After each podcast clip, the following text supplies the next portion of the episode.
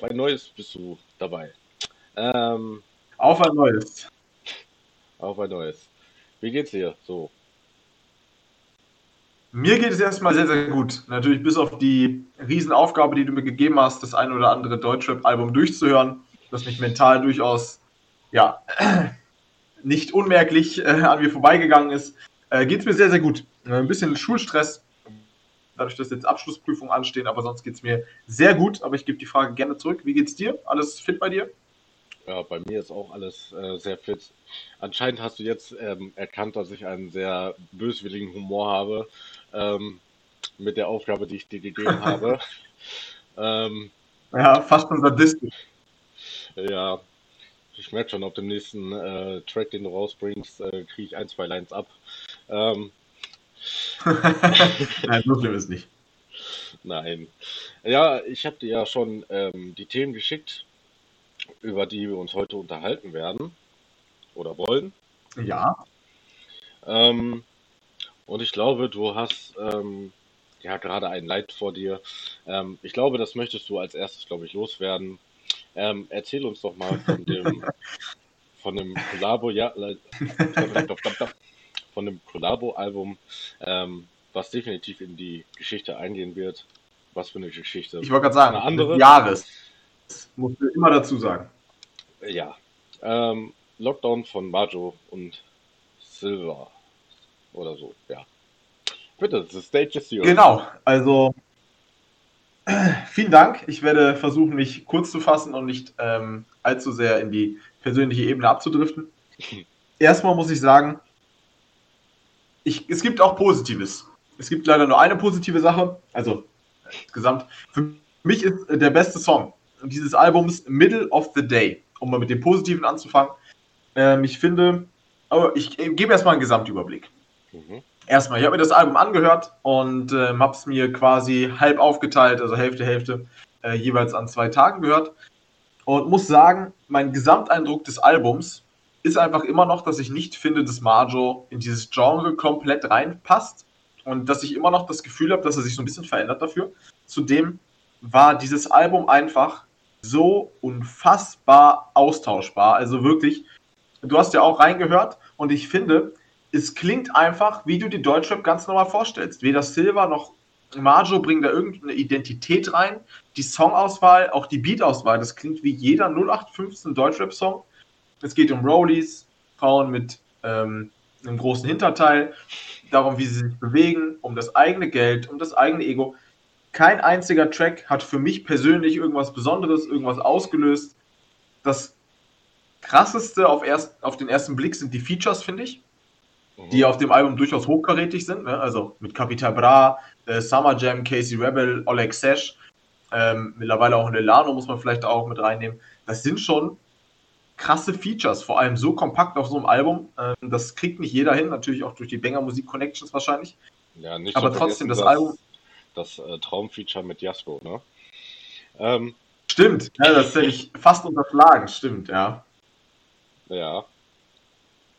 Und äh, ja, insgesamt macht das Album auf mich einfach so eine 0815 Wirkung und äh, ich weiß nicht, ob das beabsichtigt ist, dass man sich da anbiedert. Ich weiß nicht, ob es aus Versehen ist, dass man es nicht besser kann. Ich habe keine Ahnung. Auf jeden Fall, ich will es nicht als Last bezeichnen, das Album zu hören. Wobei eigentlich schon. ähm, es war wirklich unangenehm an vielen Stellen. Einfach weil ich auch, muss ich ja auch sagen, ich bin jemand, der Marjo wirklich sehr, sehr gerne mag und auch die früheren Alben durchaus gerne gehört hat. Der war jetzt nie jemand, muss man auch nicht drum rumreden, der jetzt die, die komplexesten Texte schreibt, aber ich habe damals das Gefühl gehabt, er hat Spaß an dem, was er macht. Er hat Punchlines gehabt. Er hat durchaus natürlich auch ein bisschen was von Kollega damals mitgenommen. Die haben ja sehr, sehr viel Zeit zusammen verbracht. Ich finde, das hat man gemerkt. Im Positiven. Ähm, und das ist mit diesem Album komplett verschwunden. Und ich kann mit großer Sicherheit sagen, dass ich nicht einen Song dieses irrelevanten Albums nochmal wiederhören werde. Und ich hoffe wirklich, dass die ein Feedback bekommen. Natürlich, die können auf jeden Fall und sollen aber irgendwie hatte ich nicht das Gefühl, dass die das gemacht haben, was sie möchten, weil es mir dafür zu wenig Eigenanteil hatte, insgesamt. Mhm. Ähm, ähm, vielleicht kannst du ja auch was dazu sagen. Ich weiß nicht, ob du auch einen Gesamtüberblick hast oder ob du nur ein paar Songs gehört hast. Ähm, also ich habe mir halt die ähm, ganzen Single-Auskopplungen gegeben. Ähm, ich gucke mal eben nach. Es gab nämlich einen Song, den ich von den beiden gefeiert habe, aber ich, so wie ich mein Glück kenne, ähm, ist der eh nicht auf dem Album drauf. ähm, richtig. Ähm, das war, ähm, wie hieß der Song? Das war dieser, dieser Drill-Song, die, den die beiden zusammen gemacht haben. Weißt du, welchen ich meine? Ja, ja, ich glaube schon, ja. Und ähm, das war halt der, der mir richtig gut gefallen hat. Und da habe ich mir auch so gedacht, okay, ähm, wenn das Album in die Richtung geht, dann kann das richtig äh, gut werden. Äh, Purge war das, genau. Purge. Ah, ja, bis vorne gehen. Genau. Her, ja.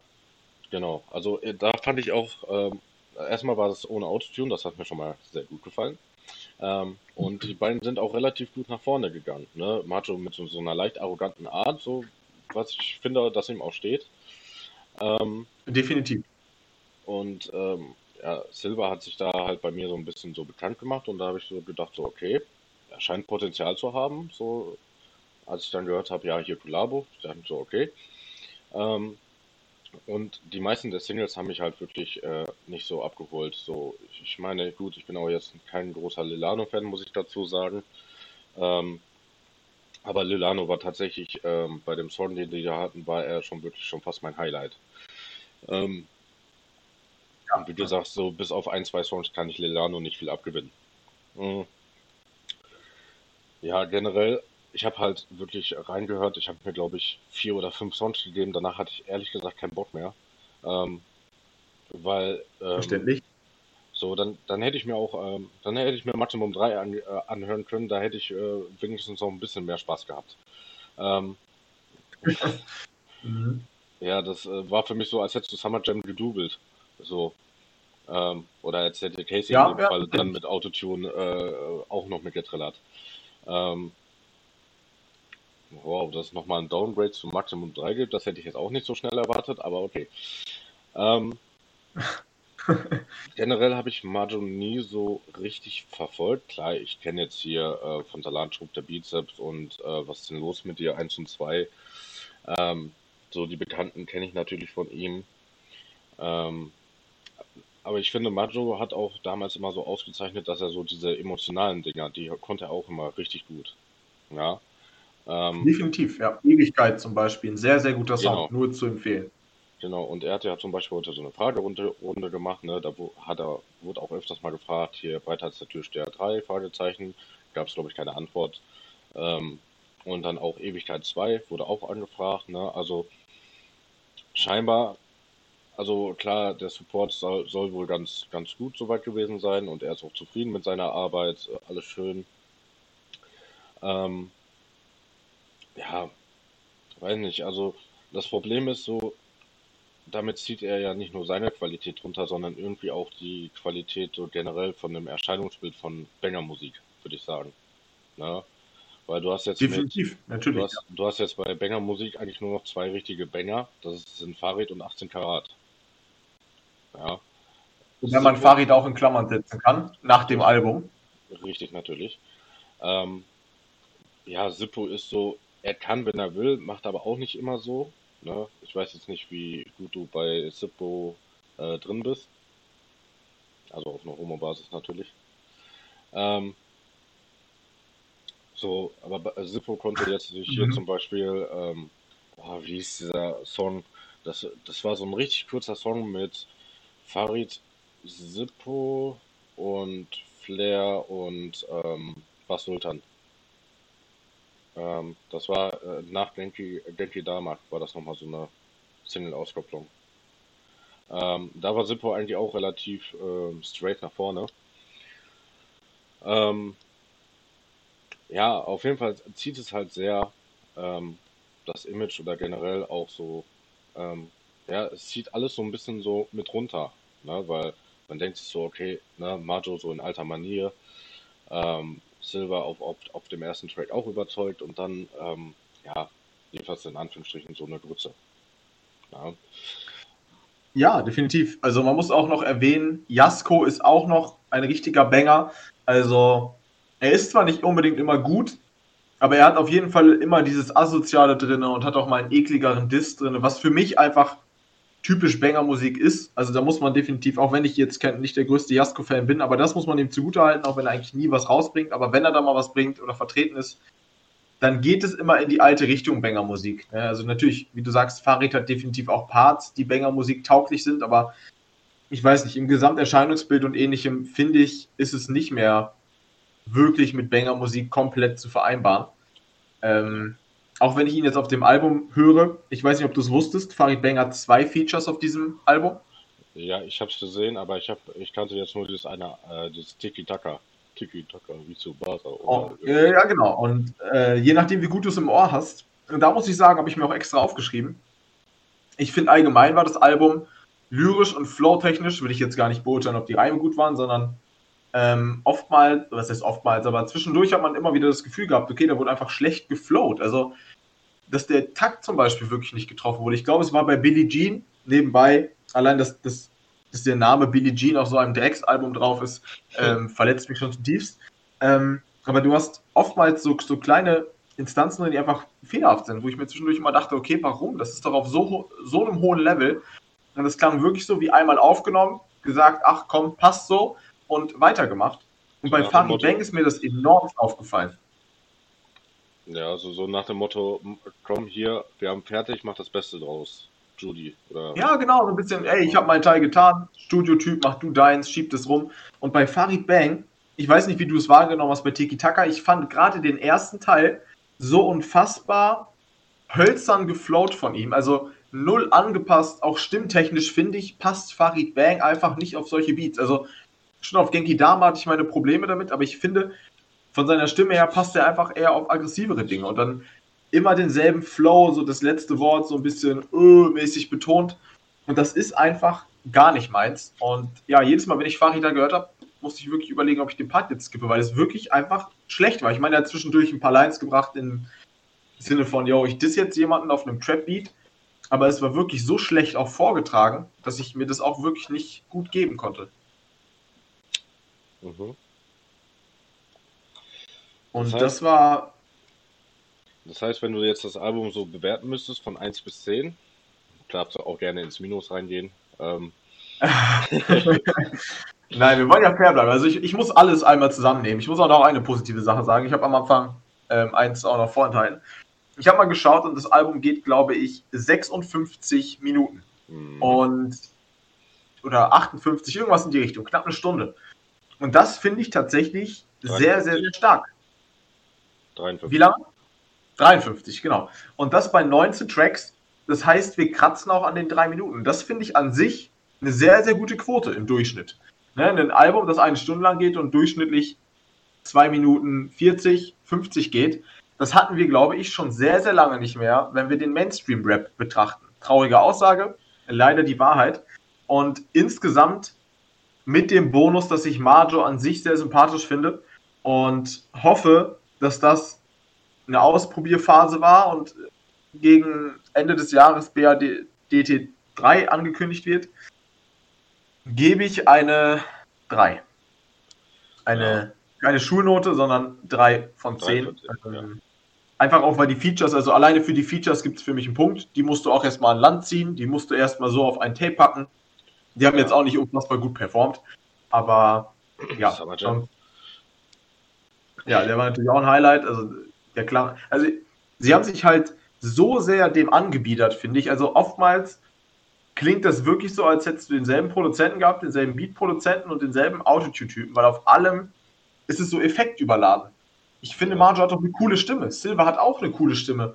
Und es ist über alles Autotune drüber gelegt. Jede kleinste Passage, die auch nur gesummt werden kann, wird exzentrisch ähm, gefeiert und noch weiter ausgedehnt und noch mehr Autotune drüber. Und es ist mir wirklich irgendwann auch, auch zu viel. Also der Bass dröhnt die ganze Zeit und dann kommt dieser Autotune-Effekt. Also es ist wirklich, als ob du aus der Modus Mio Playlist 19 Beats gepickt hättest und hättest da Autotune drüber gelegt. Also es ist wirklich teilweise wirklich anstrengend, muss ich sagen, das zu hören. Wirklich anstrengend. Ja, das glaube ich. Ähm, man muss natürlich auch dazu sagen, ich habe jetzt mal kurz durchgezählt. Ähm, ich zähle nochmal. 1, 2, 3, 4, 5, 6, 7, 8, 9, 10. Weil du die Laufzeit angespielt hast, ne? Ähm, natürlich machen die Features natürlich auch die Laufzeit länger, ne? Und du hast da auf dem Album 10 Features. Ja, ja, das stimmt. Ne? Auf einem Song hast du sogar äh, ein Doppelfeature mit Farid und Zippo. Ich kann es verstehen. Ich kann es, also es bringt halt auch Abwechslung rein, weil sonst, das ist so ein bisschen wie bei NBK, das habe ich ja, ähm, ich glaube, das hatten wir auch im Podcast mal besprochen. Hatte ich ja zu NBK auch gesagt, ich finde es ultra schwierig, bei NBK die Songs voneinander zu unterscheiden. Weil alles so ein bisschen gleich klingt. So, die Themen sind irgendwie gleich, die Beats sind relativ simpel und ähnlich. Und es ist immer, der eine übernimmt die Hook, der andere macht den ersten Part und so. Und das ist da ähnlich. Die Stimmen klingen immer gleich, die Themen sind immer gleich, die Beats sind immer ähnlich, Flow ist immer ähnlich. Und die Features bringen wenigstens ein bisschen was anderes mit rein. Also ohne wäre das wahrscheinlich nicht mal eine 2 geworden. Ja, das, ähm, das kann ich auf jeden Fall nachvollziehen. Ähm, so, wir hatten jetzt ein schlechtes Album und ähm, dann kommen wir doch mal zu Play 69 mit Babylon 2. Sehr gerne, da bin ich sehr gespannt. Ähm, also, ich werde das so ein bisschen mischen, also sowohl positiv als auch negativ. Ähm, das Album hat 15 Songs, hat aber eine Laufzeit von 38 Minuten. Ähm, das klingt schlecht. Ja, und hier muss man halt auch sagen, ähm, da sind 1, 2, 3, 4, 5, 6, 7 Features drauf. Also schon fast so viel wie auf Lockdown. Ähm, das macht es jetzt nicht unbedingt besser. So, das ist mir halt auch aufgefallen. So, wie gesagt, ich war vorhin eine Stunde unterwegs und ich habe das Album in der Zeit durchgehört. Ähm, ja, ne, Paket abgeholt, einkaufen gewesen äh, und in der Zeit hatte ich äh, 70% des Albums schon durch. Ähm, so, ähm, was auf jeden Fall, ähm, was mir auf jeden Fall als erstes Positives aufgefallen ist, ähm, die Songs ähm, harmonieren so hintereinander sehr gut miteinander. Ähm, also ist jetzt nicht so, dass du erst so, so einen ganz traurigen Song hast und dann so einen, der voll in die äh, Fresse geht und dich irgendwie so, ähm, sag ich jetzt mal, so voll umhaut oder so, ähm, sondern es harmoniert alles sehr gut miteinander. ähm, was mir, also da waren auch teilweise auch sehr, sehr nice Sachen dabei. Ne? Ähm, ich glaube, auf dem ersten Song war das, glaube ich, dabei, ähm, wo er so, so ein bisschen gesagt hat, ja, ihr kritisiert mich, dass ich nicht mehr derselbe bin und es nur noch ums Geld geht und hast nicht gesehen und ähm, er erklärt sich teilweise in seinen Songs ein bisschen. Ähm, mhm. Was mir persönlich ein bisschen auf den Sack ging, war, also er hat sehr oft diese, ähm, diese kurzen Samples drin, so von, von Ami-Rappern. Ne? Zum Beispiel, äh, hast du mit Sicherheit gehört, äh, I'm Criminal mit 18 Karat. Ja. Ähm, das war mir persönlich ein bisschen zu oft drin. Ähm, bei dem einen oder anderen Song hat es den Song auf jeden Fall noch ein bisschen aufgewertet. Bei ähm, ein, ein oder zwei Songs habe ich mir so gedacht, so das passt jetzt gar nicht rein. Ähm, und was, was mir so mit am meisten ein bisschen auf den Sack ging, war, waren diese ganzen äh, DJ-Cuts. Ja, ähm, das hast du fast wirklich auf, auf fast jedem Song. Ja, und bei, bei einem Song, da hat er es wirklich ein bisschen übertrieben. Ne? So da zum Schluss, äh, weiß ich nicht, da hatte der DJ, glaube ich, einen äh, epileptischen Anfall oder so. ähm, der, der ist da komplett eskaliert. Die Vorstellung ist wunderschön. ja, also wirklich, ne, so So, also ganz, ganz wilde Nummer war es. Ähm, so, die Songs waren alle so durchschnittlich. Ähm, es war jetzt kein überkrasses Album, wo ich jetzt sagen würde, boah, ähm, das, das ist ein, ich muss dazugeben, Babylon 1 kann ich mich kaum erinnern. Ich weiß nur, dass da ein Casey-Feature drauf war, was sehr nice war. Ähm, und ansonsten sind die grundsätzlich eigentlich relativ ähm, solide. Es gab einen Song, da war ich vielleicht auch ein bisschen vorbelastet. Ähm, da war halt, das war ein Feature mit äh, Mo Phoenix. Und ich kann Mo Phoenix generell nicht ganz so viel abgewinnen. So, mir gefällt einfach so sein, seine Art von, von Gesang oder Musik äh, generell nicht immer so. Ähm, es gibt ein paar Ausnahmen. Ähm, und das Ding ist so, das war eigentlich so relativ, ja, ich sag jetzt mal deeper Song. Ähm, ich fand einfach sowohl, also Play und Mo Phoenix haben eigentlich relativ gut harmoniert. Also Mo Phoenix hat die Hook gemacht, aber ich fand, der, der Beat passte gar nicht zu dem, zu dem Thema. Also es ging schon etwas mehr nach vorne. Dabei ging es darum, ja, ich weiß, ähm, ich bin nicht da und ähm, hast nicht gesehen. Und irgendwie wurde auch dann so, so Lockdown erwähnt, so wir haben Lockdown und äh, weiß nicht, äh, Musik kommt aus der Box raus oder was auch immer da Mo Phoenix da getrellert hat. Ähm, auf jeden Fall passte einfach so diese Thematik einfach, finde ich, nicht zu dem Beat. Und auf einem, ähm, und dann war zum Beispiel so, so ein emotionaler Beat. Ähm, und da kam halt zum Hin äh, hinterher dann halt diese DJ-Cuts, wo ich mir so gedacht habe, so, das passt halt überhaupt nicht. So, und da habe ich mir so gedacht, ich glaube, das war auch ein Feature mit ähm, bababam, bababam, bam, bam, äh, mit äh, Carlo oder so. Ähm, und da, da hätte ich zum Beispiel äh, Mo Phoenix, glaube ich, besser drauf gefunden.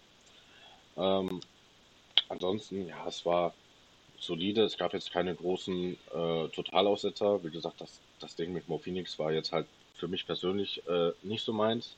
Liegt aber halt auch so ein bisschen daran, weil ich Mo Phoenix ähm, generell nicht so gerne höre. Ja. Ähm, ich würde es wirklich bei so einer durchschnittlichen 5 von 10 ähm, wirklich stehen lassen.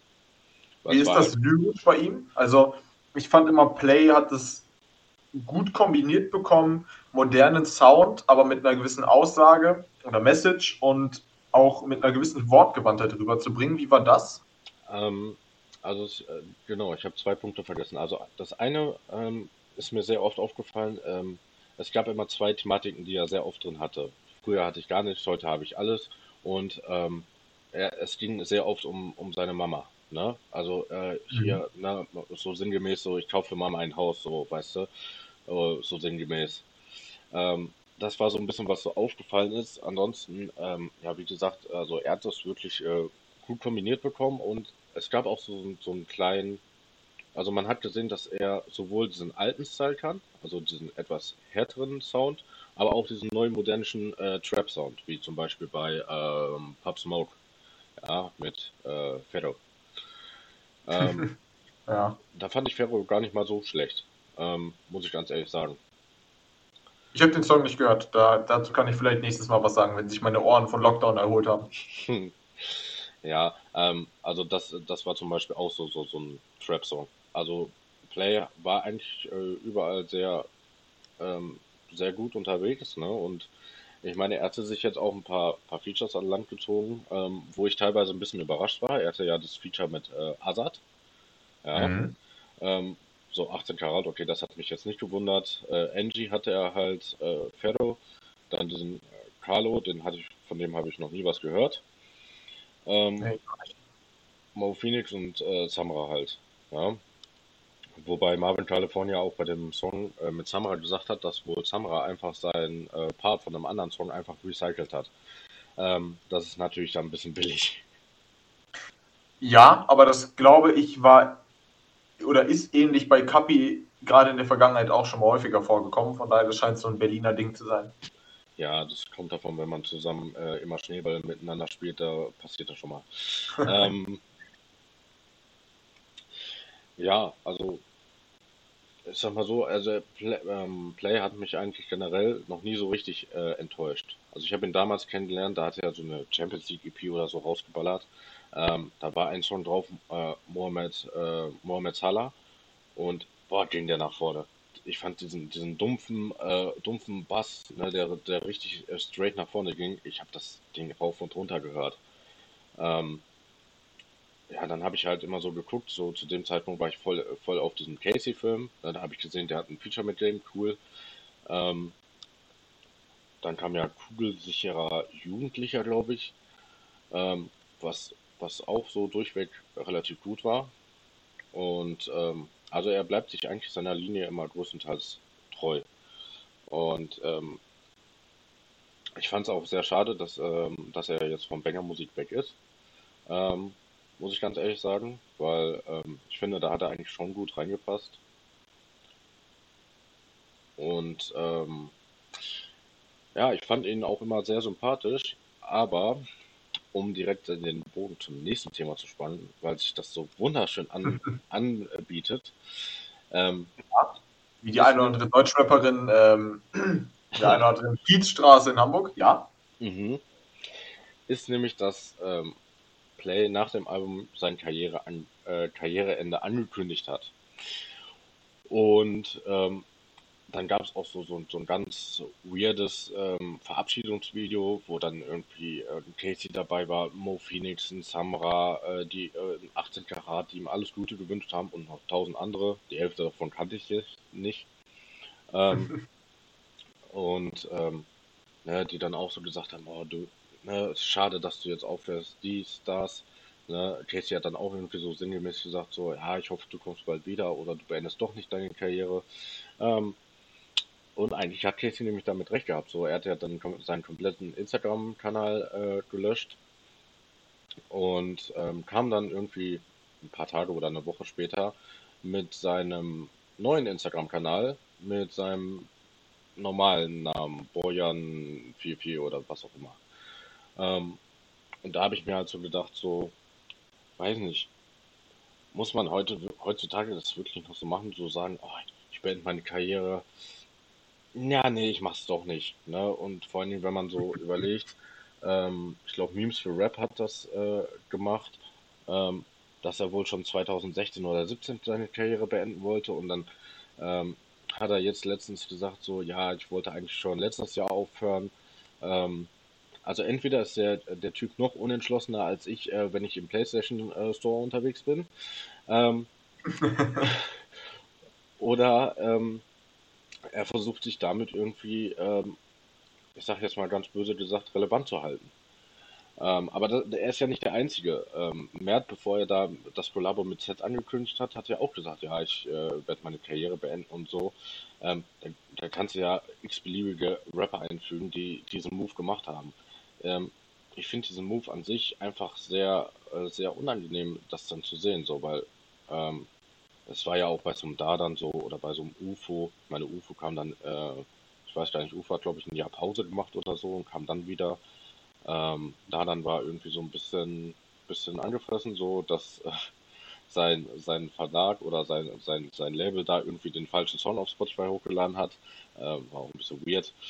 Ähm, ja, ich weiß nicht, ähm, ich weiß nicht, was ich so unbedingt davon halten soll. Ähm, deswegen gebe ich die Frage an dich weiter.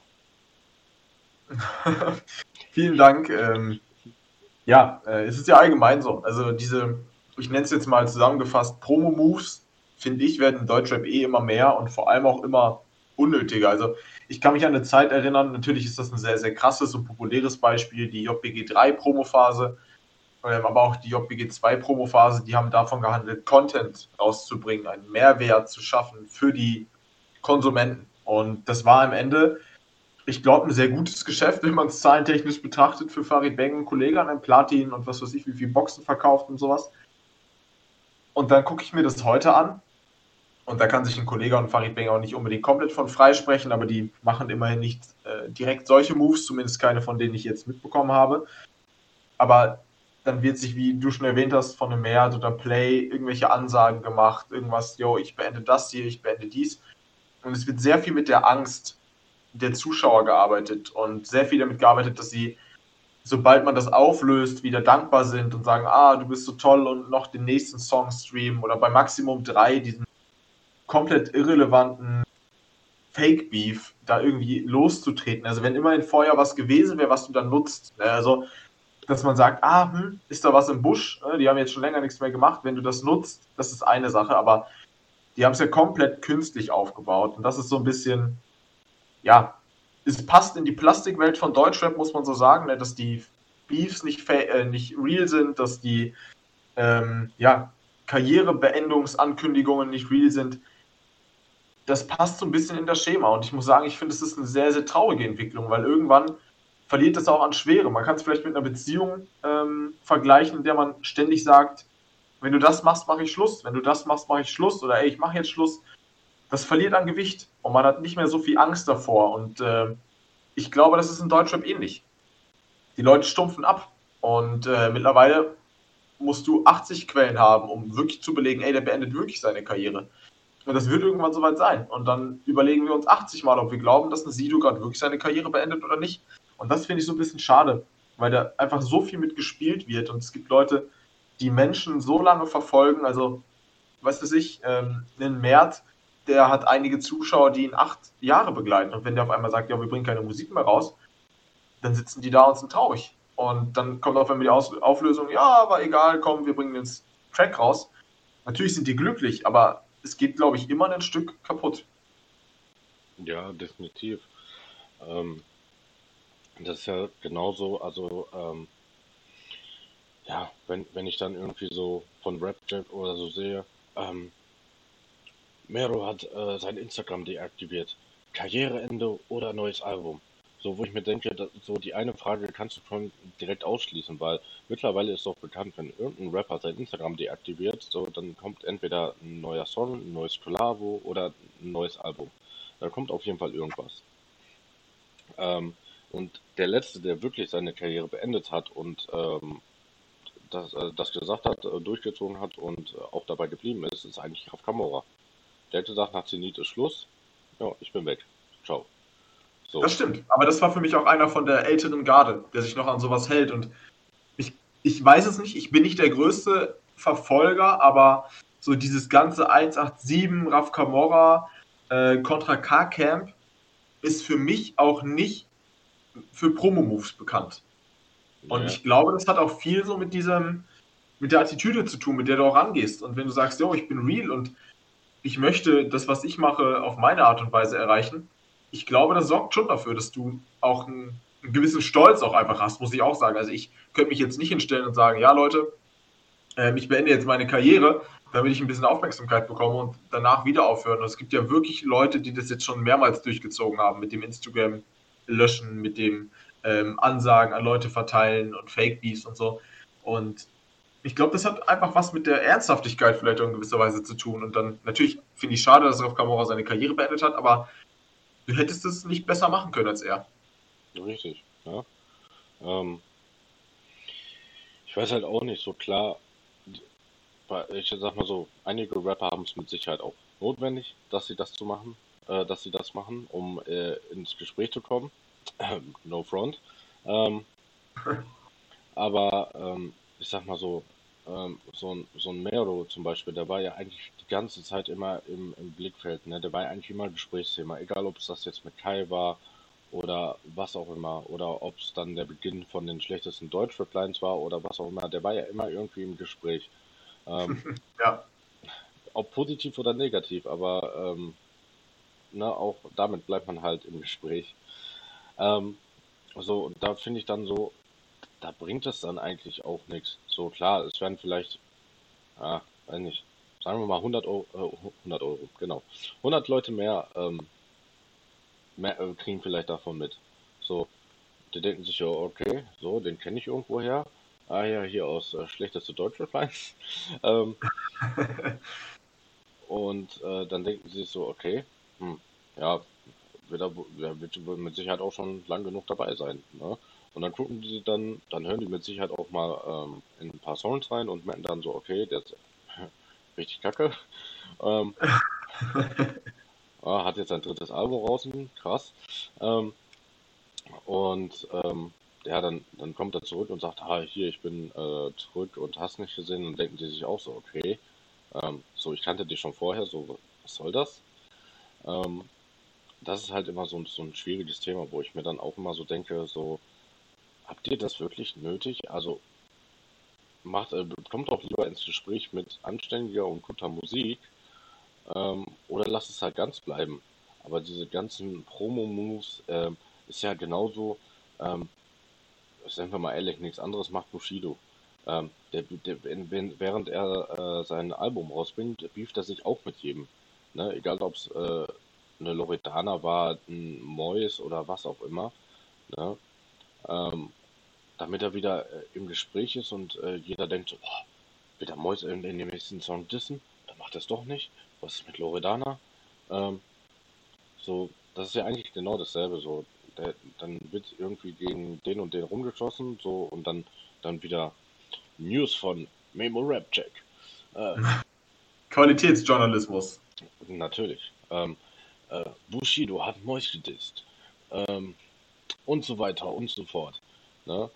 Ähm, so, ich finde das halt einfach nur unnötig. Also wenn man nicht durch seine Musik ins Gespräch kommt, dann weiß nicht, sollte man es eigentlich auch dann auch sein lassen. Also das klingt jetzt ein bisschen hart, aber ähm, ich glaube, du verstehst, was ich meine. Definitiv, aber ich glaube, dass wir ähm, so zwei Welten auch konfrontiert sehen. Also ähm, ich glaube, dass diese neue Rap-Welt viel schnelllebiger einfach auch ist als die alte. Also ein Flair, meinetwegen auch ein Babassat oder Kollege Farid Bang, die haben noch alteingesessene Fans, die das wirklich alles aktiv verfolgen. Aber für die Modus Mio Playlist-Hörer, für die, die sich jeden Donnerstag die neuesten Songs anhören, steckt oftmals hinter den Songs nicht unbedingt ein Künstler, den sie feiern, sondern den Sound. Und ja, oder glaube, der allgemeine ist, Vibe. Oder der allgemeine Vibe, genau.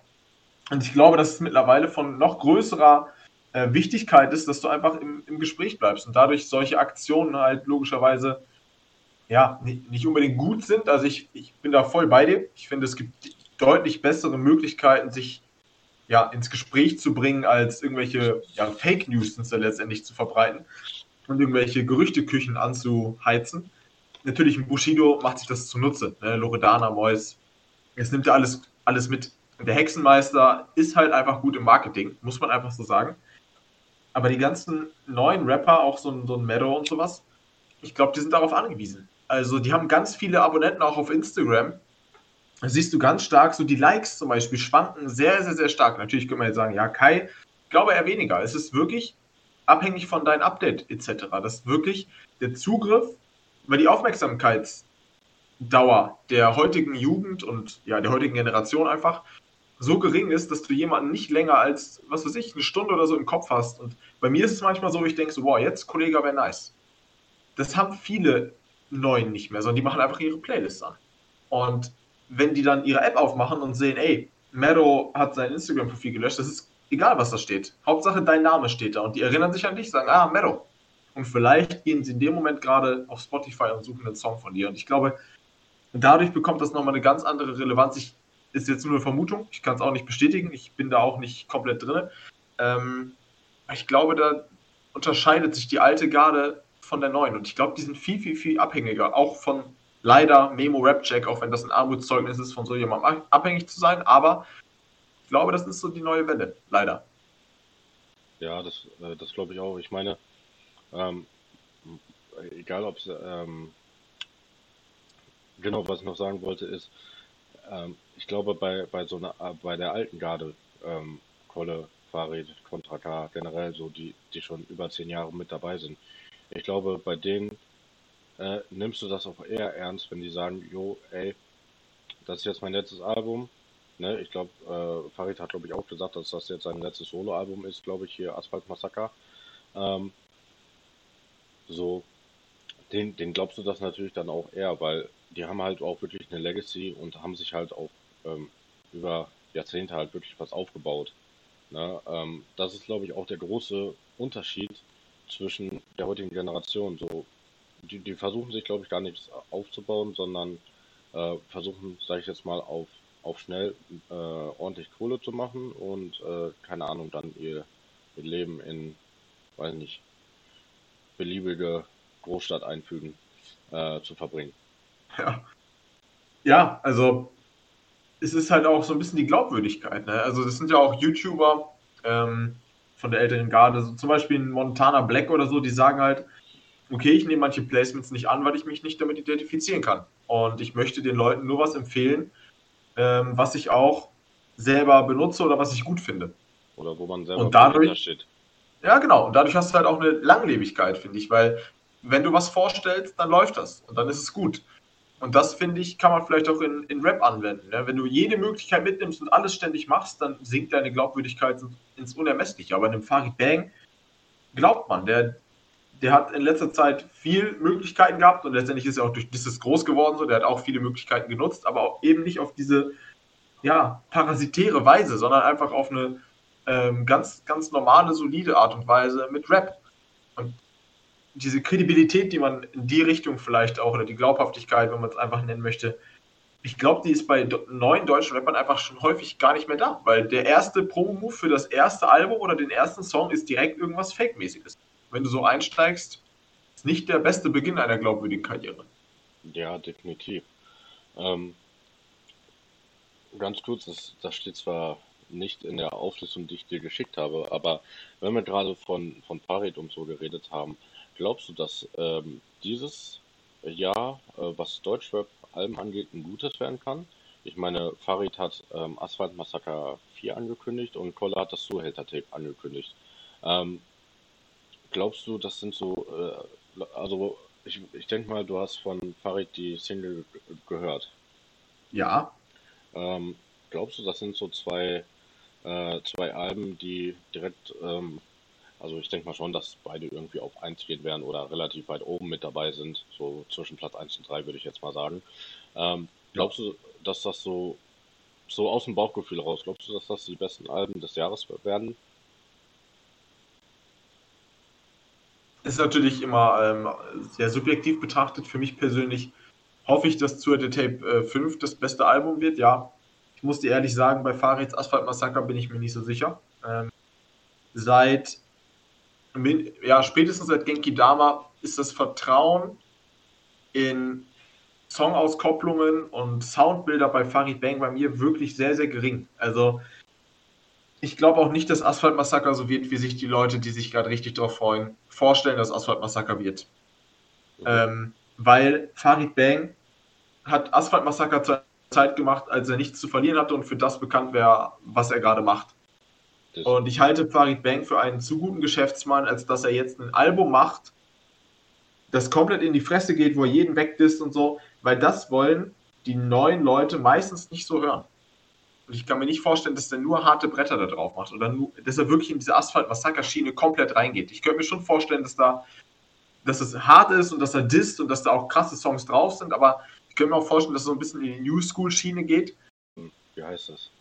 Dass äh, das quasi ein bisschen wechsel- äh, oder viel, äh, vielseitiger werden wird. Äh, du meinst jetzt Asphalt-Massaker? Genau. Ja, ich denke auch. Nur da muss man halt schauen, ob die Vielseitigkeit dann positiv oder negativ ist. Ne? Ja. Und das wird dann darüber entscheiden. Aber insgesamt finde ich, wäre ein gutes Deutschrap-Jahr nicht, dass zwei Alben meiner Lieblingskünstler, äh, den ich, die ich sehr gerne mag, auf eins geht, sondern wenn sich die Grundstimmung ändert. Dieses ganze Gefake weniger wird, wenn ähm, auch mal wieder normal Millionen Streams erreicht werden mit Songs, die eine gewisse Grundqualität haben, auch was das Lyrische angeht. Dann rede ich von einem guten Deutschrap-Jahr, von erfolgreichen Alben, da bin ich mir sicher. Ich denke, dass tendenziell das von Farid kommerziell erfolgreicher wird, das von Kollega vielleicht charttechnisch erfolgreicher. Ich weiß nicht, ich finde Kollegas Community ist immer sehr krass, gerade in der ersten Woche. Farid Bang wird aber streamtechnisch, denke ich mal, mehr machen. Also ich, ich kann mir nicht vorstellen, dass er da jetzt auf den gewissen Hype verzichtet, vielleicht auch mal das New School auf Asphalt Massaker zu bringen.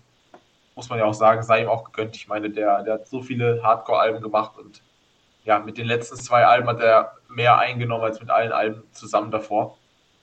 Und äh, ich bin auf jeden Fall gespannt. Äh, das kann ich wahrscheinlich als, als Fazit dieser beiden Alben nehmen. Ich bin auf jeden Fall sehr gespannt. Gehypt nicht, ich freue mich drauf und lasse mich sehr gerne überraschen von den nächsten Single-Auskopplungen. Das ist doch mal eine wunderschöne Aussage. Damit ja, finde ich auch. Zitatreif. Auf jeden Fall. Ähm, okay, wir haben schon einiges von unserer Liste abgearbeitet. Ähm, dann würde ich gerne noch mit dem Thema ähm, anfangen. Ich habe so mittlerweile das Gefühl, ähm, dass sich gerade so etwas neuere, neuere Rapper ähm, so Klicks kaufen, aber es ist mittlerweile einfach keinen interessiert. Ähm, ich weiß nicht, kennst du diesen, diesen Vierrad? Ja. Äh, ne, so, der, der hat ja schon ähm, zig Songs rausgehauen, wo man eigentlich deutlich sehen kann, dass er mit Klicks und teilweise auch mit äh, gebotteten Kommentaren nachgeholfen hat. Ähm, am Anfang wurde da eine riesen Welle draus gemacht, so klar, Memes für Raps äh, macht das immer noch. Ähm, aber so größtenteils äh, habe ich so das Gefühl, es interessiert einfach keinen mehr. Glaubst du, dass es mittlerweile so ähm, als normal abgestempelt worden? Oder ähm, wie siehst du das? Ich glaube, dass durch die Kommerzialisierung sich dann niemand mehr so wirklich auch mit den Songs beschäftigt. Also, ich weiß nicht, wann ich das letzte Mal jemanden gehört habe, der sich darüber beschwert hat, dass in irgendeinem Song äh, Wörter falsch gesagt werden oder jemand sich darüber beschwert hat, dass in den Credits steht, dass die Person das gar nicht selber geschrieben hat. Äh, siehe Bad Moms J. Ne? Ich schreibe fünf Top Nummer 1 Hits, wahrscheinlich. Ne? In jedem äh, steht noch ein Ghostwriter mit drin. In den Credits, immerhin gibt es es an, das ist ja gut. Ähm, oder einen Bushido, ne? wo seit Jahren klar ist, dass der Typ äh, erstens durch ein paar zwielichtige Geschäfte im Hintergrund äh, Konkurrenz in gewisser Weise in Schach gehalten hat. Und zweitens, was ich noch viel schlimmer finde, seinen Text auch selber, ja, nicht selbst geschrieben hat. Also es zieht sich durch. Ja, dass, dass ab einer gewissen Größe und ab einem gewissen, also ich finde den Umgang von Bushido immer so krass mit solchen Dingen, der schweigt das halt einfach tot. Und das machen die meisten. Und irgendwann gewöhnen sich die Leute dran. Erzähl mal jemand auf der Straße draußen, ey, Bushido schreibt seinen Text nicht selber. Der guckt hier an und sagt so, ja, cool. Ja, und? So, und so geht in die Motto, Playlist. ja, ich, so nach dem Motto, ja, ich weiß, aber interessiert mich nicht. Genau. Das ist so ein bisschen, ja, und jetzt? Und ich glaube, das wird bei Klicks kaufen und allem kaufen ähnlich. So, es wird gesagt, so, ja, hm, du, mich, mich interessiert es nicht, weil es mich nicht betrifft. Wenn ich den Song feiere, höre ich ihn trotzdem, wenn nicht, dann nicht. Und es geht nicht mehr um diese Grundfrage, sondern es geht nur noch darum, ist der Content gut oder feiere ich den Content, aber es geht nicht mehr darum, ähm, ob im Hintergrund auch noch alles stimmt. Ob das jetzt gut oder schlecht ist, möchte ich hier an der Stelle gar nicht bewerten. Ich bin aber ein Fan davon, dass man den Markt so fair wie möglich hält. Und ich finde einfach Fake-Streams, irgendwelche gepushten Playlists und so, die nehmen einfach viel Organisches und auch Spaß einfach daraus. Also, ich weiß nicht, ob du die, die Doku gesehen hast über Kai von Steuerung F war das, glaube ich Ja, ähm, wo die einfach einen absolut schrecklichen Song aufgenommen haben und gepusht haben und in irgendwelche Playlists geballert haben und so. Und das zeigt einfach, wenn du Geld hast, dann kannst du einfach ein, ein Typ werden. Ich meine, die hätten das noch weiter treiben können. Hol dir mal Sponsoren, hol dir 200k. Das ist durchaus möglich und realistisch, dass man das hinbekommt, wenn man die gewissen Connections hat. Dann bist du, wenn du es gut machst, ein Internetstar in einem halben Jahr. Und das ist eine Sache für mich, die ich daran schwierig finde. So es sei den Leuten gegönnt, soll Vierrad sich mehr ähm, Kommentare kaufen als Drake auf God's Plan hat. Kann er machen. Äh, das, letztendlich ist das ja sogar Promo. Ne? Es ist so ein kleiner Bezug auf das, was wir eben gesagt haben. Dann steht er wieder bei deinen Updates. Hey, der kauft sich Klicks, der kauft sich das, alle machen sich drüber lustig, klicken aber trotzdem den Song an, hören sich den nochmal auf Spotify an, gucken nochmal, ah, ist der wirklich so schlecht? Und 10% bleiben kleben und sagen, ey, das gefällt mir. Zack, hat er wieder was gemacht. Und das, das sind halt die Moves, das sind die ekligen Promo-Moves in, in meinen Augen. Man sagt, es gibt keine schlechte Promo, aber es gibt für mich eklige Promo und das gehört definitiv dazu.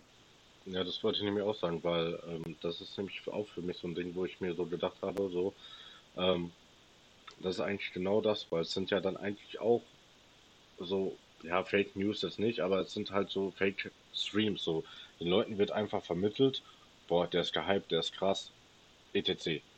Und äh, dann, dann kommen sie dahin und dann irgendwann merken sie so, okay, ähm, der Song hat so und so viele Aufrufe, aber irgendwie eine Million äh, Daumen nach oben. So, hä, wie, wie ist das möglich? Ne? Ähm, ja, weiß ich halt nicht. So, das ist halt so eine schwierige Sache. Ähm, apropos schwierige Sache. Mensch, diese Übergänge heute sind ja vorzüglich. ähm, Ali Boumaier. ah nee, das wäre eine schwere Sache. Ah, Entschuldigung.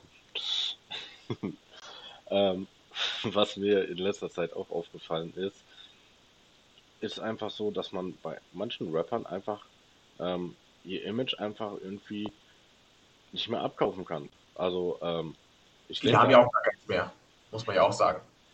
Ja, oder das Image, was sie vermitteln wollen. Also ich denke da gerade an so einen Bushido, der ähm, mit diesem ähm, einen da, hier I don't give a fuck, äh, dieser Song, wo er dann so sagt, so, ja, äh, und deine, äh, deine Alte bekommt meinen Schwanz in ihre Speiseröhre oder so. Ähm, aber wenn du den mal, wenn du den mal drei Stunden auf Instagram verfolgt hast, ne, die ganze Zeit markiert er seine Frau mit Herz und ah, ich liebe dich und so, da denke ich mir dann auch so, so, Bruder, mach doch nicht diesen. Also, das ist ja peinlich. Ne? Ähm, Ja, es wird halt schwierig. Also diese Realness-Debatte und sowas. Ja, das, ist- das ist halt schwierig zu differenzieren ja, zwischen Künstler und dem, ja, dem Charakter dahinter. Ja, ähm, wenn man dann, äh, also zum Beispiel, äh, ich sage jetzt mal so, egal ob es ein Casey ist oder ein Majo oder wer auch immer, ne, so wenn die äh, Kinder haben, so, ey, sei denen gegönnt, ne, und ähm, so alles in bester Gesundheit oder so. Aber wenn, wenn die jetzt irgendwie davon an, anfangen zu, zu rappen, so, ja, ich, äh, ich bums deine Alte und äh, das war ja selbst bei Maximum 3 äh, bei Fly.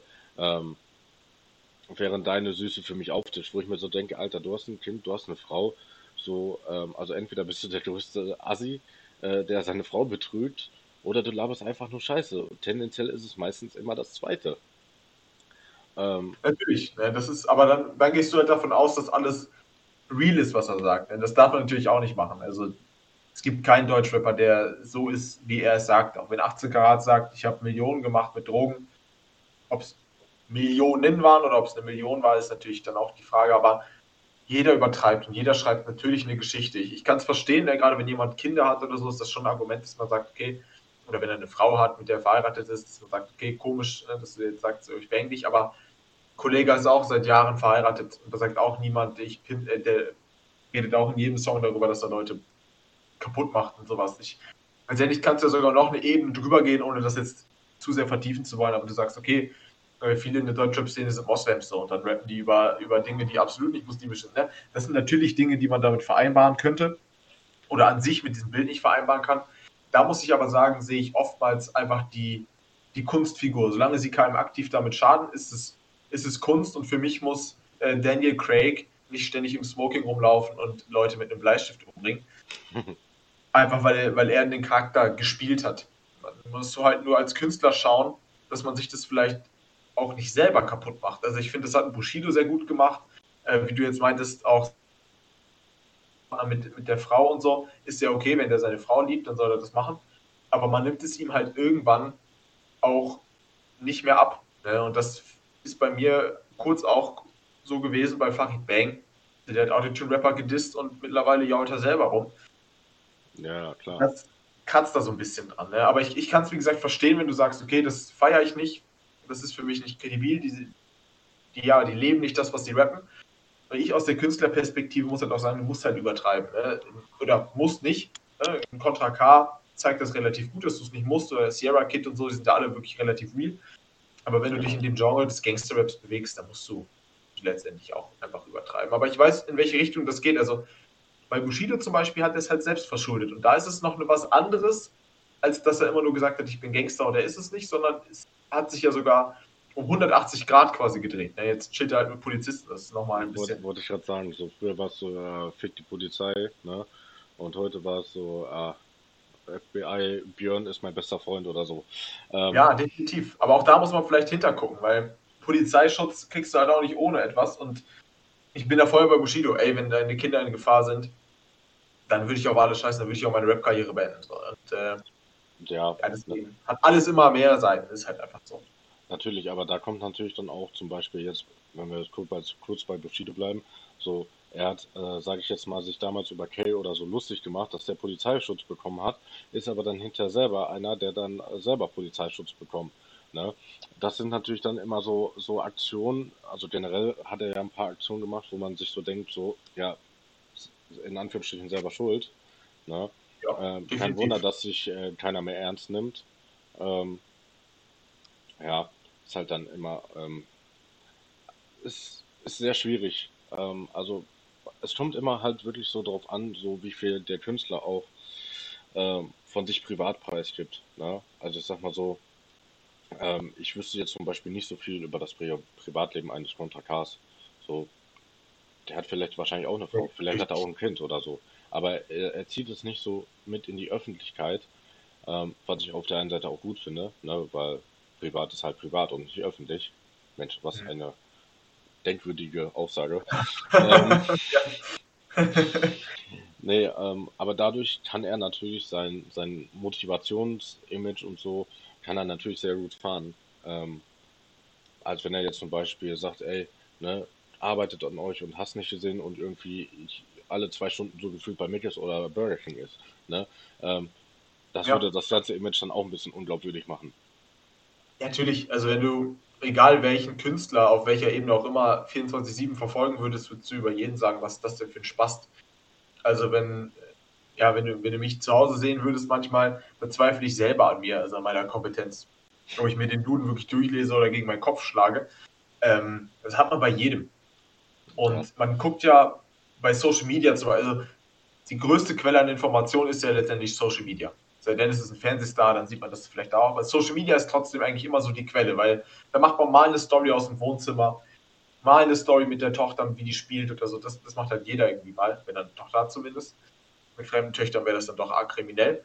Ähm, jo, Olli. Ähm. Zum Beispiel. Aber du guckst ja wie durch so, so ein Fernrohr da drauf. Du siehst nicht das Gesamtbild.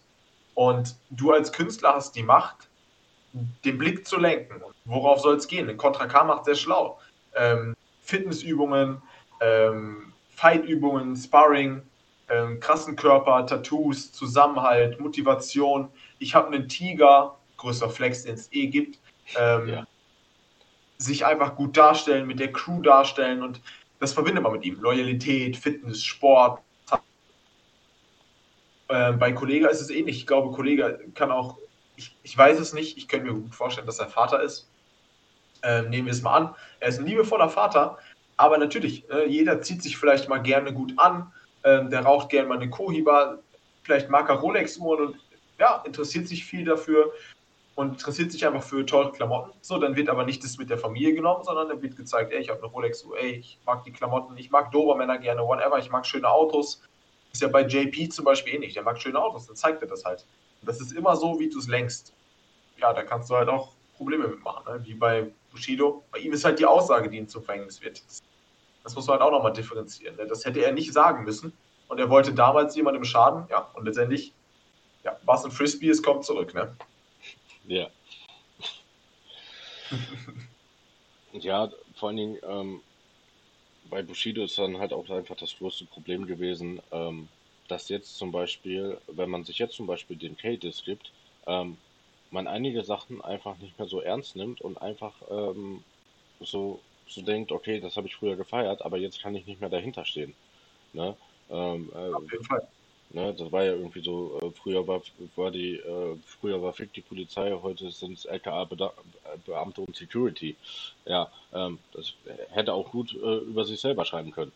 Ähm, Mittlerweile ja, ja über die Zusammenfassung der letzten zwei Jahre oder so, keine Ahnung. Ne? Ja. Road to Self Challenge von Bushido, zehn ja, Jahre zu spät. So ungefähr. Ne? Das äh, ist halt alles auf jeden Fall schwierig, schwierig, schwierig. Ähm, ja, glaube, auf jeden Fall. Aber es bringt dir ja auch was. Also, du bleibst ja auch so.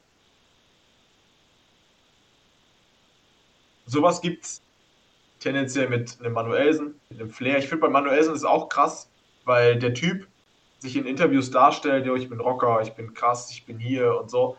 Und es gibt viel zu viele Memes über den, als dass man den auch ernst nehmen kann. Also wenn der mir eine Ansage drücken würde, würde ich sagen, okay, krass. Irgendwie auch nice. Und nach Katar, für den an, der Typ ist ein laufendes Meme geworden. Ja, normal. Früher der Bilder mit Mantel und breit. Und jetzt Köftespieß, dann kommen irgendwelche Zwölfjährigen und, und schreien dem hinterher, oh, Köftespieß, Katar, wo ist dein Gold und so. Also, man kann sich das selber kaputt machen, in Anführungszeichen, hat ihm natürlich viel gebracht mit den Memes und so. Er ist präsent, Haftbefehl ähnlich. Äh, der geht durch die Stadt, Leute schreien Stöf und so. Ja, oder schreien so, Chabos wissen, wer der Babo ist. Ja, ja genau. Und äh, auch wenn Kollege damals von seiner Lautschrift der Bizeps rausbringt und so, natürlich kratzt das ein bisschen an deiner Glaubwürdigkeit und so. Aber du musst halt damit spielen, auch bei Farid Bang und so. Die, wenn du dir selber einen gewissen Witz zugestehst, was ich bei mir auch mache, also ich würde niemals mich ins Interview setzen und sagen, ja, ne, Drive-by, jeden einzelnen, den ich erwähnt habe.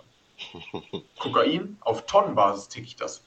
Also das wäre dann halt nicht real für mich, sondern in meinen Stories erzähle ich, oder in meinen Stories erzähle ich Geschichten, genau. In meinen äh, Tracks erzähle ich natürlich Geschichten, ähm, aber es kommt darauf an, wie du es in Interviews und so rüberbringst. Und da finde ich, da hat Bushido, da hat Flair, da hat Manuelsen das Problem. Weil da sind, sind sie noch in ihrem Film drin. Da sind sie noch in diesem ähm, Künstler drin. Aber da im Interview sitzt eigentlich immer der Mensch. Das fand ich bei Kollegen manchmal früher etwas unangenehm, wenn er so auf der Boss getan hat, ne, mit der Sonnenbrille und äh, Goldkette und Lederjacke und ja, ja, hm, von oben herab. Finde ich unsympathisch, da war für mich zu sehr in der Rolle. Aber das muss man letztendlich für sich finden, glaube ich. Das kommt mit der Zeit, außer bei Manuel und Flair. Ja. Ähm, vor Dingen ist es auch so, ähm, ich weiß nicht, äh, ob wir, ich glaube, wir hatten da privat mal drüber gesprochen, ähm, dass generell ähm, Interviews generell immer noch ein wichtiger Bestandteil, äh, Bestandteil sind, weil die Zuhörerschaft dann auch einfach ähm, mehr über dich erfährt. So ähm, zum Beispiel als ähm, als der besagte Schulkollege mir damals Bushido und Kay vorgestellt hat, so ähm, da habe ich mir dann auch erstmal von beiden die Interviews gegeben und ich muss direkt sagen, ähm, bei Kay saß ich dann halt wirklich diese kompletten drei Stunden oder äh, wie lange das Interview bei hiphop.de ging, saß ich wirklich da und fand es einfach interessant, was er zu erzählen hat und wie er es dann halt auch detailliert rübergebracht hat. Und dann konnte ich auch dann ähm, verstehen zum Beispiel, warum der Song erst ein Jahr später kam. Ähm, und ähm, das hat ihn dann auch sehr. Sorry. Ähm, Gut. Das hat ihn natürlich dann auch sehr glaubwürdig äh, wirken lassen. Und wenn man sich dann jetzt hinter zum Beispiel das Interview von Kay dann nochmal gibt, dann merkt man so, ey, der Junge hatte in vielen Punkten einfach recht. Ja, das hatte ja auch PA mal in seiner Story gesagt, ne? Ähm, so, ne? Ähm, so, wer entschuldigt sich jetzt oder wer macht sich jetzt gerade äh, für Kay, ne? Jeder, der ihn da so runtergezogen hat und gedisst hat und hast nicht gesehen, hat PA ja mal in seiner Story erzählt, so, ähm, wer macht sich jetzt gerade, ne? Ähm, oder wo sind die realen Rapper, ne? Ähm, so bei PA ist das genauso, ne? Also bei Interviews ist er so un äh, unglaublich sympathisch und man merkt bei PA auch einfach in den Interviews oder generell auch mit seinen Ansagenvideos jetzt gegen Manuelsen zum Beispiel, ähm, dass sie auch äh, erstmal Lebenserfahrung haben und auch was im Köpfchen haben. Ähm, ne, wenn, wenn so ein PA dann irgendwie so ähm, über irgendwelche, ja, sagen wir mal, brisante Themen ähm, redet und du dir denkst so, ja, Mann, von der Seite habe ich das noch gar nicht betrachtet, aber er hat recht. Ja, ähm, ja auf jeden Fall. Das, das festigt natürlich dann auch dein Bild, was du sowieso dann vielleicht schon für ein PA hast, oder es lenkt, ähm, ich meine, klar, in Interviews kann man natürlich auch sehr viel lenken. Ähm, aber das kann natürlich dann auch ähm, die Richtung ähm, auch entscheidend äh, beeinflussen. So, wo man so denkt, so, ah, am Anfang war ich auch so, ja, okay, hm, ah, weil ich habe mir erst das Bushido-Interview gegeben, so und ja, was soll ich sagen, ne? Bushido hat da sehr viel Fitner betrieben. Und da habe ich mir so okay, okay habe ich mir dann hinter so, so okay gegeben. Ich denke, so, ja komm, ne, so, ich gebe beiden eine Chance. So, ich höre mir generell immer beide Seiten an. Ne? Also wenn jetzt zum Beispiel ein Sadiego und Sinanji ist, dann gebe ich mir auch die andere Seite und gucke, was Sinanji dazu sagt. Als Beispiel. Ähm, Sehr gute Methode. Das mache ich äh, generell so. Ne? Das mache ich auch bei Freunden. Ähm, und äh, viele verstehen das aber am Anfang falsch. So, die denken dann, ich bin irgendwie so, so ein 31er, der ähm, direkt so mit dem Feind meines Freundes irgendwie so was zu tun hat. Ähm, so, aber wenn ich denen das erkläre, dann verstehen die das auch. Also, das soll jetzt nicht heißen, dass ich nur dumme Freunde habe, aber ähm, im, ersten, im ersten Augenblick kommt Shoutouts gehen raus an deine Freunde. Ja, äh, wahrscheinlich jetzt nicht mehr. Ähm, Ex-Freunde? Ist falsch. Ja. Ähm, ne, und auf jeden Fall, äh, so dann erkläre ich ihnen das, so was meine Absicht dahinter ist, und dann sagen die, ach so, ja, okay. Ne, Im ersten Moment sieht es natürlich anders aus. Ne?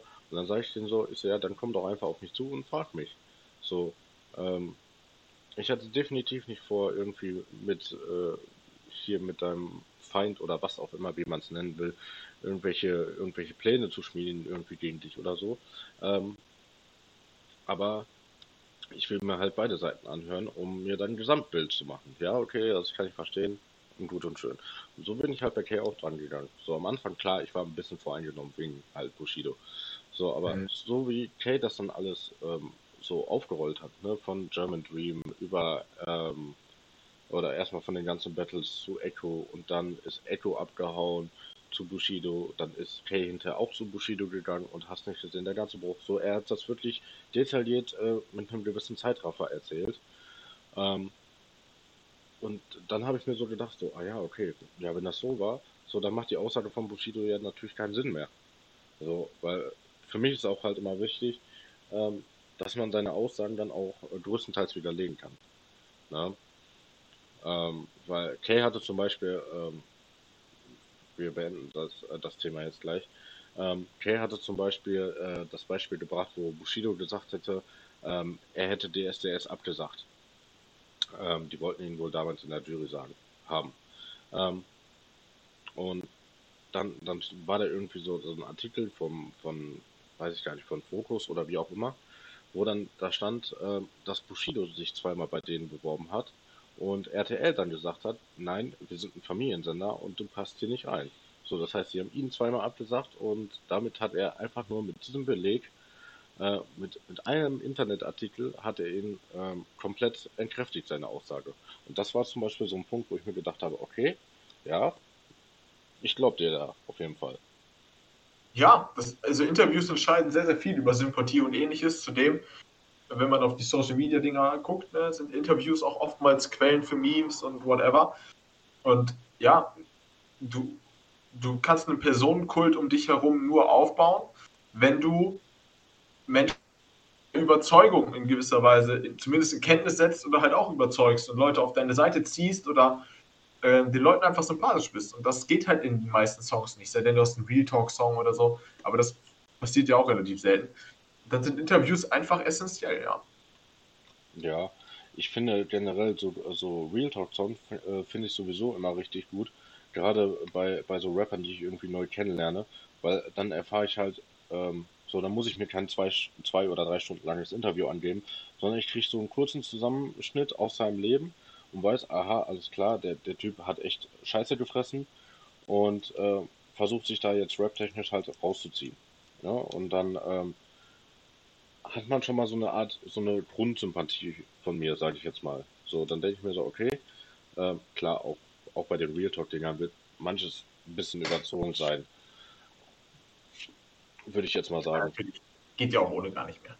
Ja, ne, aber trotzdem kann man, äh, kann ich dann ähm, demjenigen auf jeden Fall diese Aussage schon deutlich mehr abnehmen.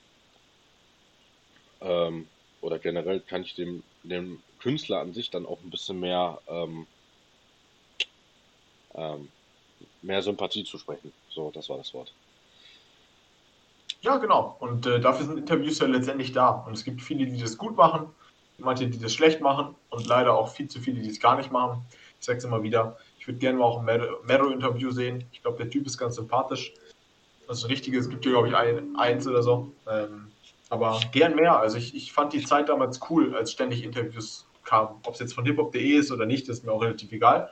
Aber ähm, ja, ich fand das cool. Also gerade natürlich auch, weil ich mir Steph äh, von 16 Bars, oder? Ist sie bei 16 Bars? Steph? Äh, da fragst du mich jetzt was. Meine, ja. Ich meine, die ist bei 16 Bars. Ähm, die guckt man sich natürlich auch gerne an, aber die, das ist auch jemand, der sich sehr dafür interessiert. Also die haben wirklich mit Steph eine unfassbar gute äh, Journalistin eingestellt. Ist sie die relativ neu?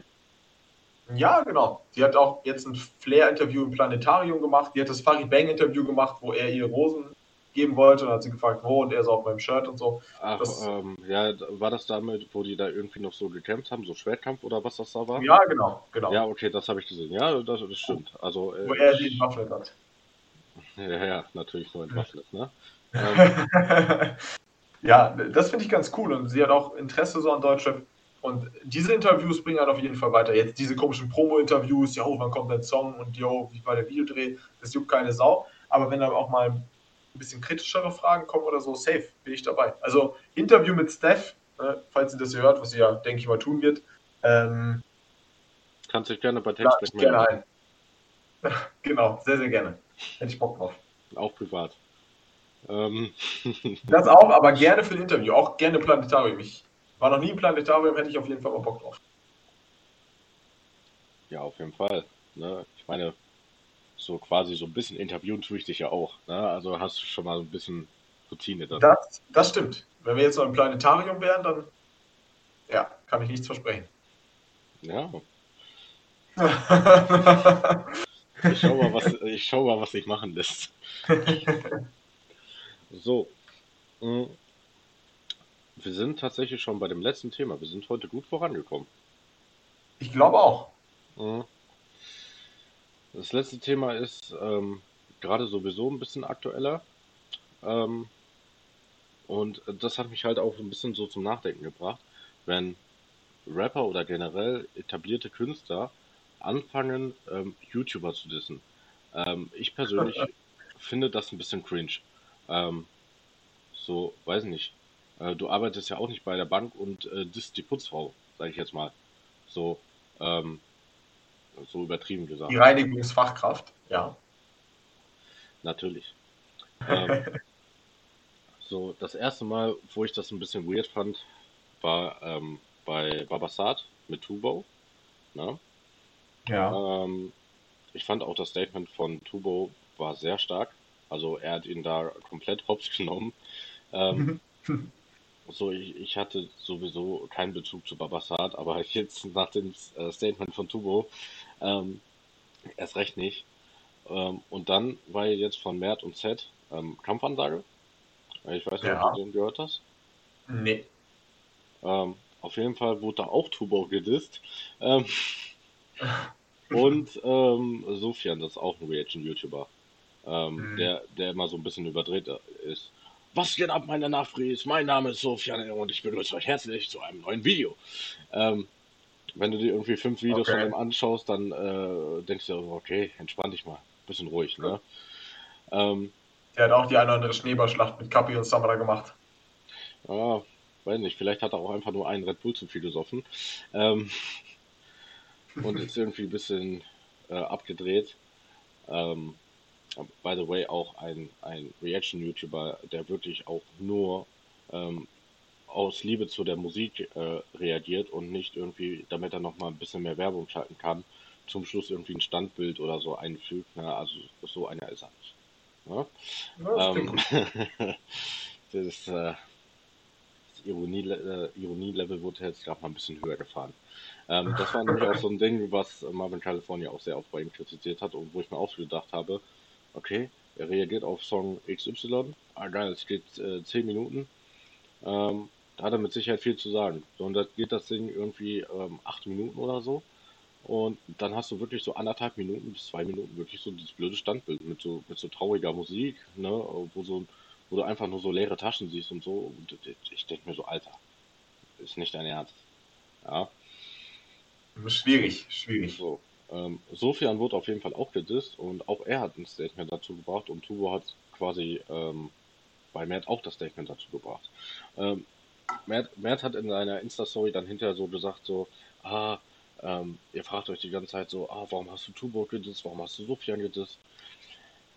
Ähm, das Ding ist, erstmal bei den beiden habe ich mir so gedacht, so, okay, diese Aussagen von Mert sind teilweise echt komisch, so, ähm, ähm, ich glaube, zu seinem Album Boxerschnitt von Mert hat er mit Tubo zwei Videos gedreht, einen für Merz Kanal, einen für Tubos Kanal. Ja, ich erinnere mich an irgendwas.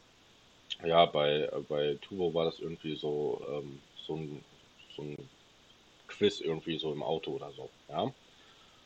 Ähm, und das wurde halt von seiner Community äh, schon mehr als äh, sonst gehatet, ja. Und dann hat Tuvo wohl irgendwie so zu ihm gesagt, ah, hier meine Community, die, die sind davon gar nicht äh, begeistert. Und dann hat Mert wohl irgendwie so gesagt, so, ja, ey, meine Community, die feiert das, ne? Ich schicke einfach ein paar von, von meinen Leuten rüber und dann gleichen wir das aus. So. Ähm, natürlich hat sich Tubo dann auch nicht richtig, äh, nicht ganz richtig verhalten, weil er hat das Video dann offline genommen, ohne Mert Bescheid zu sagen. Ähm, letztendlich ist es aber sein Kanal, so, er kann damit machen, was er will.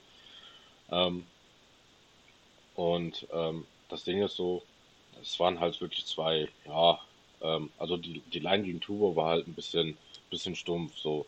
Ähm, ich glaube, irgendwie eine Frage habe ich noch, warum, äh, warum reimt sich äh, Tubo auf Huso? Ja. Ähm, das, das hat mich so, so ein bisschen so, weiß nicht, powered by Saad oder so. Ne? Ähm, so, Z war da so, Z war ein bisschen kreativer. Ähm, sofern gib mir die Hälfte deiner Einnahmen, ähm, auch wenn du mich jetzt feierst, äh, lack dir runter von meinen Eiern, hat er so gesagt. Ne? Mhm. Ähm, bei, bei Sofian habe ich das sowieso nicht äh, verstanden, warum der ähm, so von Z so gedisst wurde, weil er hat halt wirklich jeder Reaction-YouTuber, der, der eine gewisse Reichweite hat. Klar, Turbo ist so mit der größte Reaction-YouTuber. Ähm, aber Sofian und Marvin California, die sind jetzt auch nicht so, ähm, dass sie nur 30 Abos haben oder so. Ähm, natürlich pushen die, die Künstler, und gerade wenn es irgendwelche so Newcomer sind, die noch äh, nicht so viele auf dem Schirm haben. Ähm, durch Sofian habe ich zum Beispiel äh, Ciro Minati äh, kennengelernt. Das ist äh, ja das, was ich glaube ich schon mal erzählt hatte, mit äh, dieser Frau, äh, die auf, äh, auf Drillbeats teilweise richtig gut nach vorne geht, in die Fresse, ähm, die das erste mhm. Video von Daniel Slotting gedreht bekommen hat. Ne? Ja. Ähm, so, ne, also da, äh, ich habe sie zum Beispiel durch Sofian kennengelernt, so, ne? Ähm, und dann habe ich mir halt auch so gedacht, so, okay, guck mal, ähm, Sofian hat Z ähm, gepusht, ähm, natürlich hat er dadurch, dadurch natürlich auch seinen eigenen Nutzen bekommen. So Leute von äh, die, Community von Z oder äh, Merz sind dann natürlich auch zu Sofian gekommen. Er hat vielleicht ein bisschen mehr Kohle verdient. Whatever. Ähm, dann war aber eine Aussage dabei von, von Mert. Da habe ich mir so gedacht, so, ja, nee, finde ich jetzt nicht so. Ähm, er hat so sinngemäß gesagt, ähm, ja, was, was wollt ihr machen? Ihr müsst das über euch ergehen lassen, weil ohne unsere Songs hättet ihr nicht zu reagieren. Und ähm, so sinngemäß so, ähm, ihr hättet keinen Content. Ja. Und ihr müsst quasi das tun, was, was wir euch äh, sagen, so sinngemäß, so, so wie ähm, wer das, wer das gesagt, so, wir sind quasi eure Väter, so sinngemäß. Ja? Und da habe ich mir auch so gedacht, so, ist das gerade dein Ernst? So, ähm, nur weil er nicht jeden Song von dir hochlädt und ähm, by the way, Sofian hat wirklich fast, äh, fast alle Songs oder so von dem äh, darauf reagiert, also der hat auch schon hart an seinen Eiern geklebt. Ähm,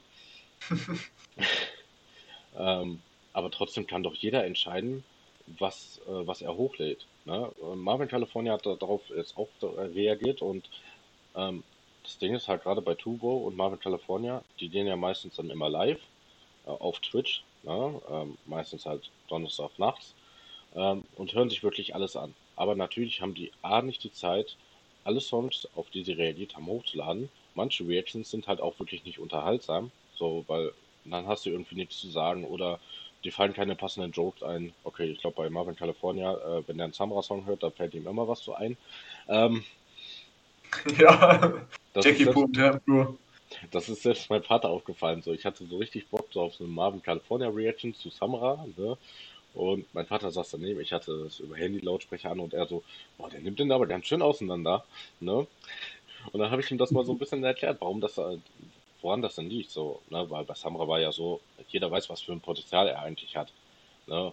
Und ähm, ich weiß nicht, wie du das so siehst mit den ähm, Reactions. Ähm, und weiß nicht, also ich finde nicht, dass sie sich wirklich alles gefallen lassen müssen. Und ähm, weiß nicht, Tubo ist ja eigentlich auch wirklich ein sympathischer, äh, sympathisches Kerlchen. Ähm, dass man den direkt da so als Huso oder was auch immer beleidigen muss, so, weiß nicht, ich finde das halt immer weird, so, wenn, wenn YouTuber reingenommen werden. Das wäre genauso, als wenn äh, Mert nächstes Mal sagen würde, jo, diese Szene ist so scheiße wie die Prank Bros oder so. Ähm, oder Fake wie die Prank Bros oder was auch immer. So, da denke ich mir immer so, Alter, du bist ein Rapper, äh, gut, Matt war auch jahrelang YouTuber, das hat er da an der Stelle mal schön gekonnt äh, außen vor gelassen.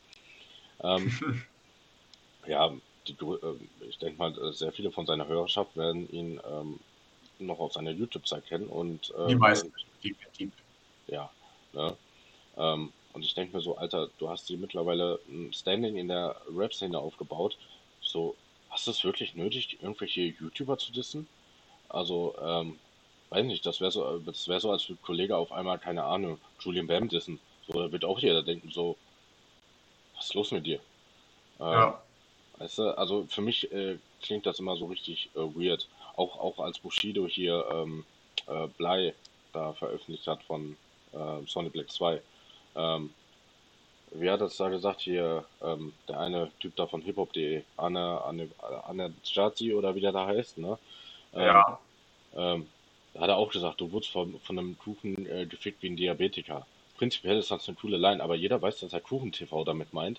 Und da denke ich mir so, Alter, ähm, okay, also ich finde es komisch, wenn, wenn Rapper YouTuber dissen, aber ich finde es auch noch weirder, wenn YouTuber, äh, wenn Rapper mit YouTuber flexen. Ähm, also weiß nicht. so, ähm, aber ich weiß nicht, was deine Meinung dazu ist. Also gerade mit den Reaction-YouTubern, also die anderen YouTuber finde ich auch an sich, äh, ohne jetzt die YouTuber ähm, zu verallgemeinert sagen zu wollen, natürlich gibt es manche YouTuber, so wie Hisham zum Beispiel. Ich weiß nicht, ob der dir was sagt. Ähm, das ist ein, nee. der war früher ganz viel mit Ape Crime und so unterwegs. Und der hat so eine, so eine Connection, nämlich ist er Marokkaner und da kannst du schon überlegen, mit wem er viel gechillt hat. Nämlich mit Farid Bang. Ich weiß auch nicht, ob die irgendwie verwandt sind oder so. Die haben sehr viel Zeit miteinander verbracht früher. Oder immer mal wieder Videos gemacht, sich geprankt, whatever. Und das finde ich cool. Und letztendlich, YouTuber können ja alles machen, was sie wollen.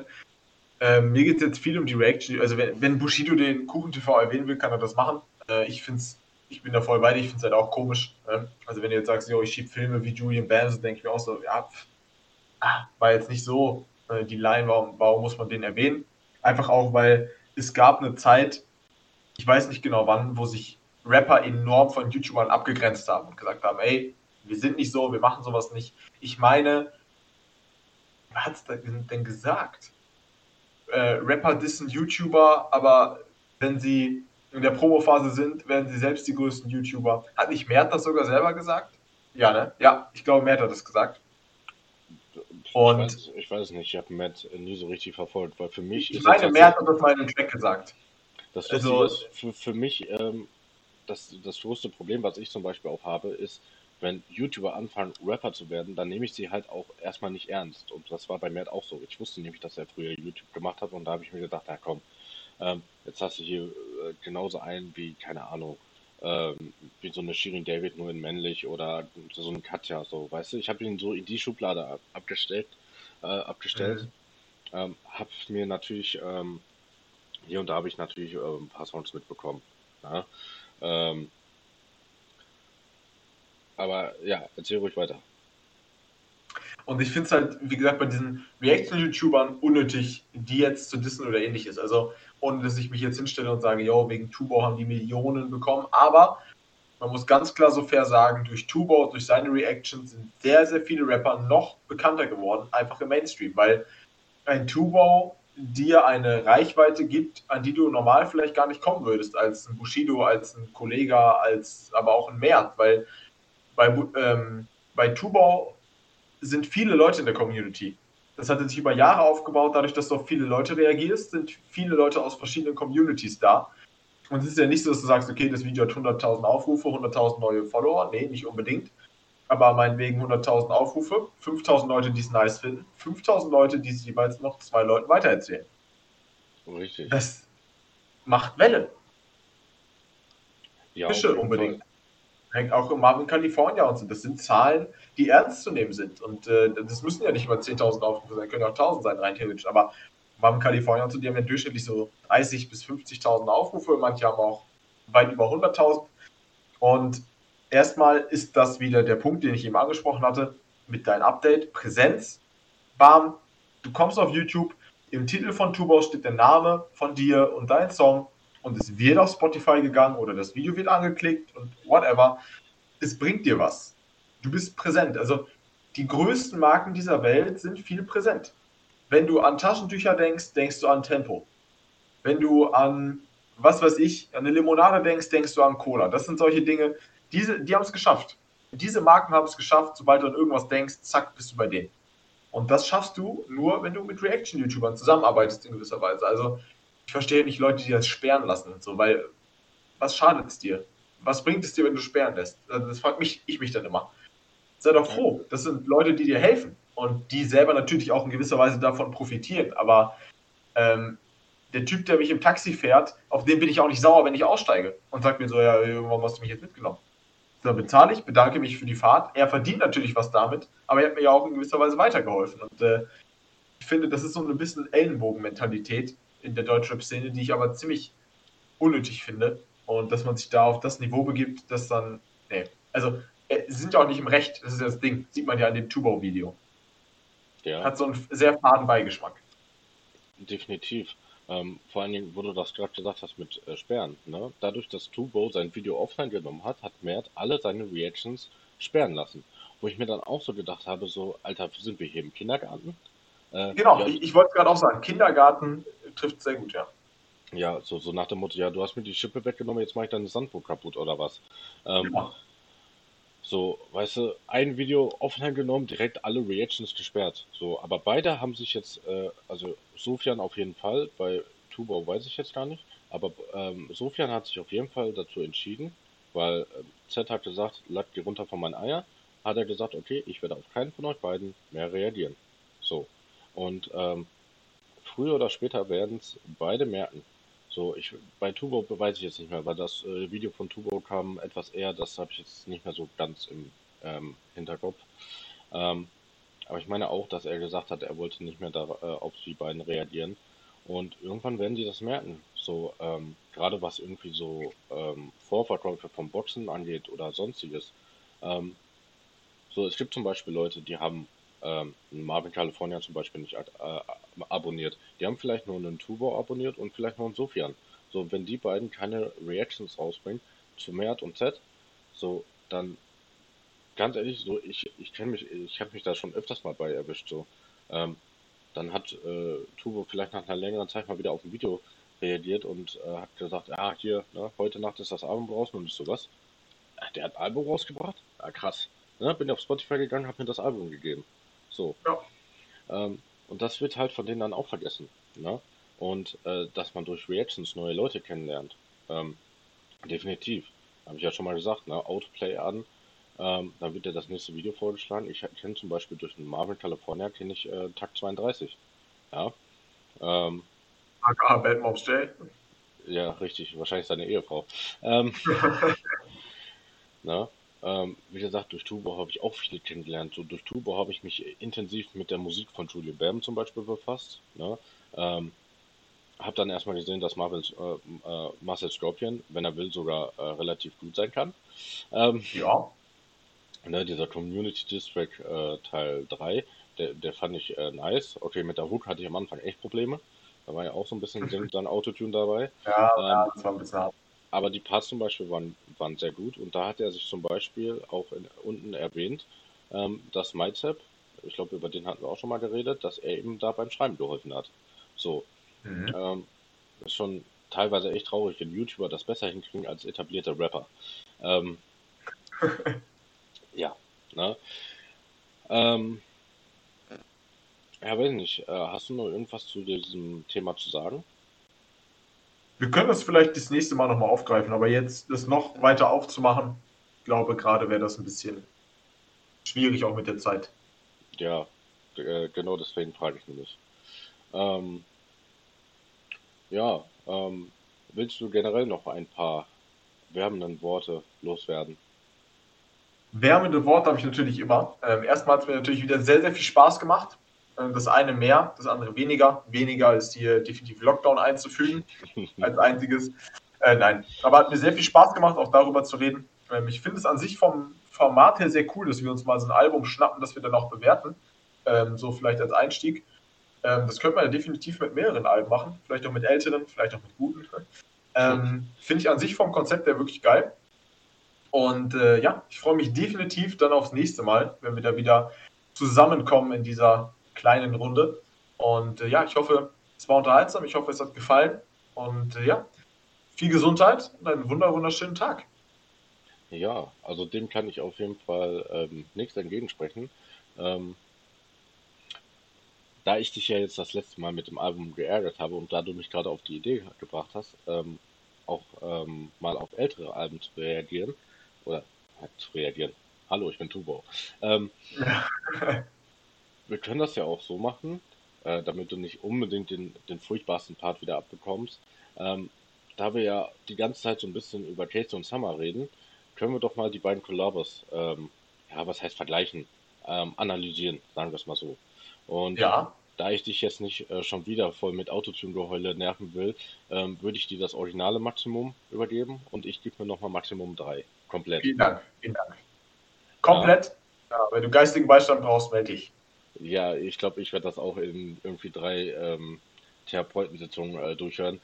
Ähm, Ich habe die Notfall, äh, ich habe die Nummer der Notfallseelsorge, also falls es schlimm wird.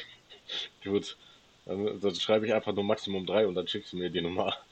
Dann Ähm, schicken die direkt einen Krankenwagen. Gut. Ein Suizidgefährdeter.